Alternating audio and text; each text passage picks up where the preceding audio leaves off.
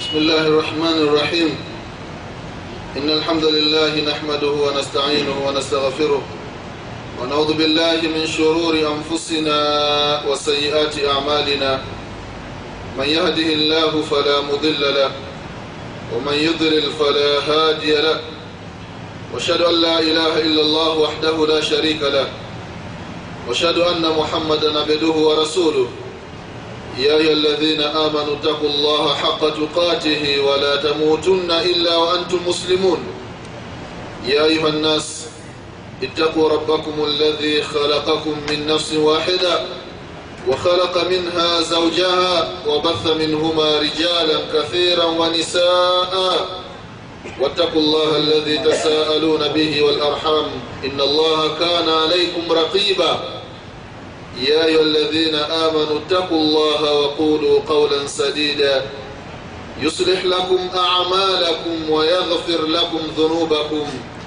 ومن يطع الله ورسوله فقد فاز فوزا عظيما. أما بعد فإن أصدق الحديث كتاب الله وخير الهدي هدي محمد صلى الله عليه وآله وسلم وشر الأمور محدثاتها وكل محدثة بدعة وكل بدعة ضلالة وكل ضلالة في النار. اللهم إنا نعوذ بك من عذاب النار. إخواني في الله أوصيكم ونفسي بتقوى الله فقد فاز المتقون. Ndugu zangu katika imani tunamshukuru mwenyezi wa taala mwenyezi mungu ambaye kwa rehma zake na mapenzi yake ametuwafikisha kuswali swalati ljumaa tunamwomba allah subhanahu wa taala tukubalie swala zetu. Vile vile tunamshukuru allah subhanahu wa taala aliyetuwafikisha kukutana katika majalisi dhikri. Kwa ajili ya kukumbushana maneno ya mwenyezi mungu subhanahu wa taala na mwongozo sahihi wa nabii muhammadin salllahu alaihi wasallam tunamwomba allah subhanahu wa taala atufishe katika majalis, majalis kama haya. Ndugu zangu katika imani na kuhusieni pamoja na kuihusia nafsi yangu katika swala la kumcha allah subhanahu wa taala. Ndugu zangu tutakumbushana jambo moja jambo moja au hadithi moja ya nabii muhammadin salllahu alaihi wasallam halafu tuangalie hilo jambo moja au hadithi moja namna anavyotukumbusha mtume wetu muhammadin salllahu alaihi wasallam hadithi kaipokea sahaba mtukufu abdurrahman ibnu sakhar addausi alyamani. Maarufu anaitwa aba huraira radiallahu anhu waardah hadithi kaipokea imamu muslim katika sahihi yake na vile vile kaipokea imamu tirmidhi katika sunani yake. Inaitwa jamiu tirmidhi na kitabu hiki ndugu zangu katika imani wanasema wanachuoni ya kwamba man kana fi baitihi jamiu tirmidhi fakaannama fi baitihi nabiyu yatakallam. Muislamu yoyote ambaye nyumbani kwake kuna kitabu kinaitwa jamiu tirmidhi au sunani tirmidhi ni sawasawa kwamba nyumbani, nyumbani kwake yuko mtume muhammadin salllahu alaihi wasallam kwa sababu kitabu hiki kimeelezea habari nyingi za mtume wetu muhammadin salllahu alaihi wasallam hii hadithi ndugu zangu aliyopokea imamu muslim na imamu tirmidhi anasema mtume wetu muhammadin salllahu alaihi wasallam ya kwamba thalathun idha kharajna mambo matatu yakitokea. Mambo matatu mwislamu ukiona yametokea au kati ya hayo matatu ukiona moja limetokea na upo hai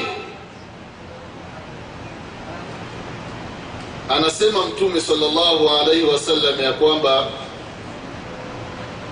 fala تنفع nafsan imanuha lam takun amanat من قبل au kasabat fi imaniha خيرا مسلم hii ni tahadhari anaitoa mtume wetu muhammadin sallallahu alaihi wasallama kwa ummati wake ya kwamba mambo matatu yakitokea upo hai au kati haya mambo matatu ukifikiwa na moja yeyote atakayekuwa hai akiona moja kati ya haya mambo matatu afahamu ya kwamba imani aliyokuwa nayo mwanadamu akifanya jambo la kheri lolote halikubaliwi tena. Akileta tauba toba yake haikubaliwi. Yeyote ambaye hajafanya kheri mpaka haya mambo matatu yakatokea au moja kati ya haya matatu. Khalas mlango wa tauba umefungwa ndugu zangu katika imani. Ndio mara kwa mara ukiangalia aya nyingi na hadithi nyingi za nabii muhammadin salllahu alaihi wasalama zinatutaka tufanye mubadara watu kufanya haraka katika masala ya tauba. Watu kufanya haraka katika masala ya khairati ndugu zangu katika imani. Kabla fawati lawani mwislam jifanyie mambo ya kheri kabla muda hujapita. Haya mambo matatu anayosema mtume sallallahu alaihi wasallama yatapotokea wewe mwislam upo hai hujaleta tauba. Moja limetokea umeliona khalas mlango wa tauba umefungwa. Hata ufanye vipi allah subhanahu wa taala hakubali toba tena. Jambo la kwanza bado halijatokea. Lakini litatokea. Anasema mtume sallallahu alaihi wasallam la kwanza tului shamsi min maghribiha. Waislamu mkiona jua linatokea magharibi. Ukiamka mwislamu baada salati lfajiri kumekucha jua linatoka mashariki linaelekea magharibi. Hii ndiyo desturi toka alivyoumba mwenyezi mungu subhanahu wa taala dunia.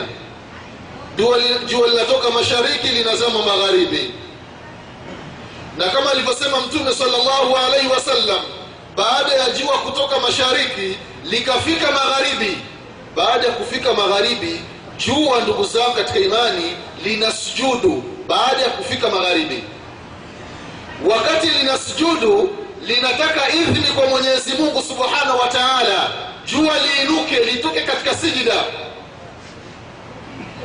mwenyezi mungu subhanahu wa taala analipa idhni jua linainuka linatoka katika sijida. Jua ndugu zangu katika imani linamwambia mwenyezi mungu ya rabbi nazunguka asubuhi nitoke mashariki nirudi tena magharibi. Mwenyezi mungu analipa idhni. Lakini itafikia siku jua linatoka mashariki kama kawaida yake linafika magharibi linasujudu baada ya kusujudu jua linainuka linamtaka idhni mwenyezi mungu subhanahu wa taala. Lianze tena mashariki kwenda magharibi mwenyezi mungu anakataa. Analiambia juu ya kwamba hapana. Leo inatakiwa uanzie magharibi kwenda mashariki.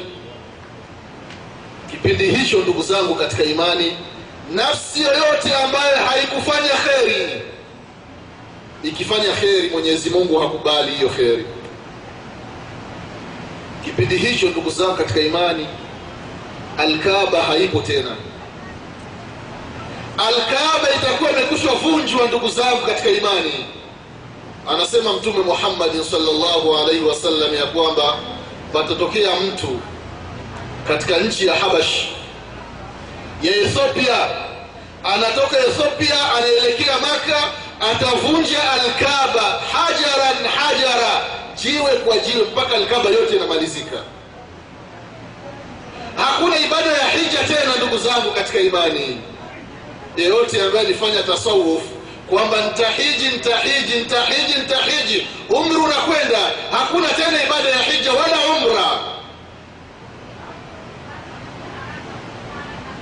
Jua linatoka magharibi linaelekea mashariki mwanadamu anafanya kheri mwenyezi mungu akubali kheri. Mwanadamu analeta tauba allah hakubali tauba. Mlango wa toba umefungwa ndugu zangu katika imani. Katika mwaka wa kumi wanatoka watu katika nchi ya yemen wanaelekea katika mji wa madina wanamtaka mtume muhammadin salllahu alaihi wasalama awape dai awape shekhe watoke naye katika mji wa madina waelekee katika mji wa yemen ili awafundishe dini. Hawa watu wamekuja na barua inatoka kwa viongozi wa yemen. Mtume salllahu alaihi wasallam anaiangalia ile barua msomaji anasoma mtume salllahu alaihi wasallam amekaa msikitini pamoja na masahaba radiallahu anhum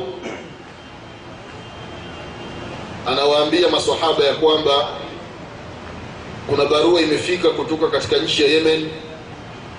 Imetumwa na ndugu zenu waislamu wamesilimu katika nchi ya yemen. Wanamtaka dai atoke katika mji wa madina aelekee ili akawafundishe watu dini. Mtume salllahu alaihi wasallam anawaambia masahaba nani atakayekwenda katika nchi ya yemen? Anasema ya mashara lmuhajirina walansar enyi muhajirina na ansar nani atakayekwenda katika nchi ya yemen? Umar bn lkhatabi radiallahu anhu anasimama anasema ana ya rasulllah mimi nitaenda katika nchi ya yemen mtume anamwambia ijlis kaa. Umar anakaa. Baada ya kukaa chini mtume salllahu alaihi wasallam anasema ya mashara lmuhajirina walansar enyi muhajirina na ansar nani atakayekwenda katika nchi ya yemen kuwafundisha watu dini? Uthman bn afani radiallahu anhu anasimama anasema ana ya rasulllah nitaenda katika nchi ya yemen. Mtume anamwambia kaa mtume tena anasema enyi muhajirini na ansar nani atakayekwenda katika nchi ya yemen? Abubakari sidiqi radiallahu anhu anasimama anasema ana ya rasulllah mimi nitaenda katika nchi ya yemen. Mtume akakaa kimya salllahu alaihi wasallam.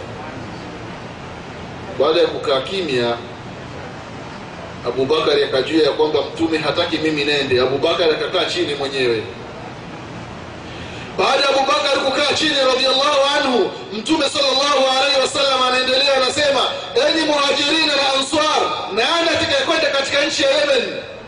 Ali bin abi radiallahu anhu anasimama anasema ya rasulllah mimi nitaenda katika nchi ya yemen. Mtume anamwambia ijlis kaa chini. Mtume salllahu alaihi wasallama anaendelea anasema ya mashara lmuhajirina walansar nani atakayekwenda katika nchi ya yemen anasimama muadhi bn jabal radiallahu anhu waardah anasema ana ya rasulllah ya rasulllah mimi nitaenda katika nchi yemen. Mtume salllahu alaihi wasallam anamwambia muadhi ya kwamba hanian laka yabna jabal. Ongera pongezi ewe muadhi bn jabal. Fanya maandalizi nenda nyumbani kwako ukaandaye mnyama utakaye kwenda naye kutoka katika mji wa madina kuelekea katika nchi ya yemen ili kuwafundisha watu dini. Muadhi bn jabali radiallahu anhu anaelekea nyumbani kwake anaandaa mnyama. Muadhi radiallahu anhu anafika katika mlango wa muskiti wa madina. Yuko juu ya mnyama wake anamsubiri mtume salllahu alaihi wasallam atoke. Mtume anatoka muadhi yuko juu ya mnyama muadhi anatembea juu ya mnyama wake na mtume sallallahu alaihi wasallam anatembea kwa miguu anaenda anampa usia. Muadhi alikuwa kichwa chake hamna kofia wala kiremba. Muadhi anaulizwa na mtume sallallahu alaihi wasallama utaenda katika nchi ya yemen bila kiremba? Anasema ya rasulllah sina kiremba. Mtume sallallahu alaihi wasallam anachukua kiremba chake anavua anampa muadhi bin jabal mtume anabaki bila kiremba. Mtume sallallahu alaihi wasallama anaenda anatembea kwa miguu muadhi yuko juu ya mnyama wake anapewa usia katika maneno aliyomwambia akamwambia muadhi unaelekea katika nchi ya yemen. Yassiru wala tuassir wabashiru wala tunafir muadhi wewe ni mwalimu huko. Dini usiifanye kuwa nzito. Dini ni nyepesi. Wabashirie watu mambo ya kheri na wala usiwabashirie watu mambo ya moto. Muadhi akapewa usia mwingi na mtume sallallahu alaihi wasallama kisha akamwambia muadhi usimdhurumu yoyote nafahamu ya kwamba toka mwenyezi mungu subhanahu wa taala aumbe mbingu na ardhi na dunia mwenyezi mungu ameweka mlango upande wa mashariki.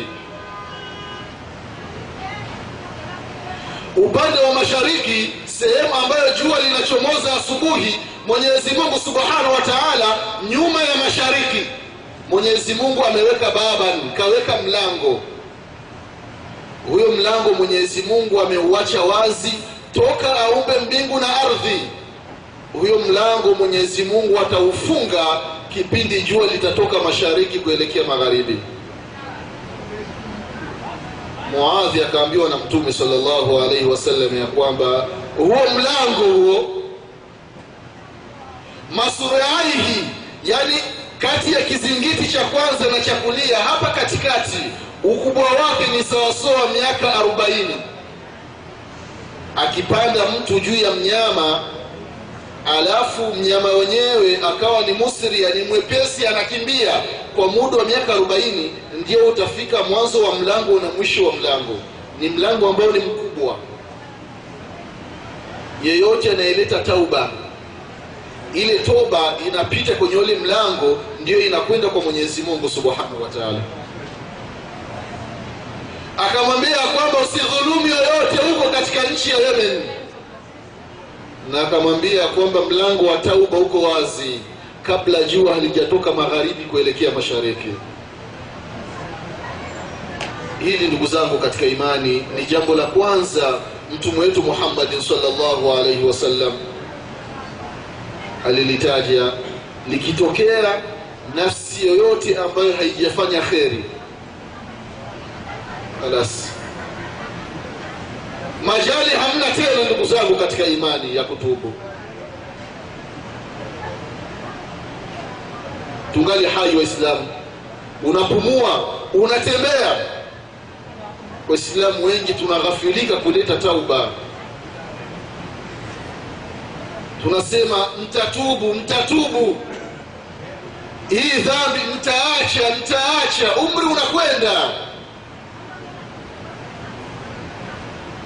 hujui lini utaondoka katika hii dunia ndugu zangu katika imani. Tungali hai jua halijatoka magharibi kuelekea mashariki.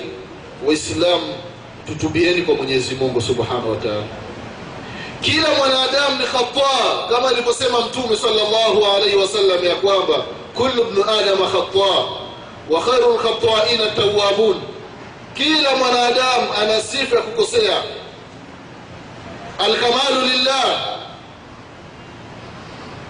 Mwislamu ukikosea rejea kwa mwenyezi mungu subhanahu wa taala. Mlango wa uko wazi waislamu.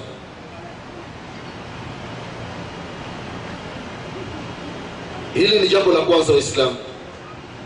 Jua likitoka magharibi kuelekea mashariki khalas mlango wa toba umefungwa mlango wa mambo ya kheri umefungwa.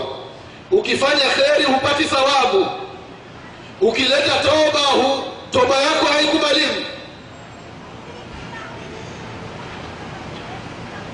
Jambo la pili alilolieleza nabii muhammadin salllahu alaihi wasallam ya kwamba likitokea upo hai hujafanya kheri halas umekula khasara. Hilo jambo likitokea hujaleta tauba khalas toba yako haikubaliwi akataja addajjal. Masihi dajjali akitokea ndugu zangu katika imani. Toba haikubaliwi. Toba haikubaliwi ndugu zangu katika imani. Na masihi dajjal ni kiumbe miongoni mwa viumbe wa mwenyezi mungu. Habari za masihi dajjal zimeanza toka manabii waliotangulia kila nabii aliyetumwa na mwenyezi mungu subhanahu wa taala alipewa amri na allah tabaraka wa taala kuwahofisha ummati wake kutokana na vitimbi na vituko na misukosuko ya masihi dajjal. Kuanzia nabii nuhu alaihi salam anawahofisha ummati wake mpaka nabii muhammad sallallahu alaihi wasallama akawahofisha ummati wake kuhusiana na habari za masihi dajjal. Na masihi dajjal waislamu ni kiumbe kisha umbwa na mwenyezi mungu subhanahu wa taala. Katika hadithi ya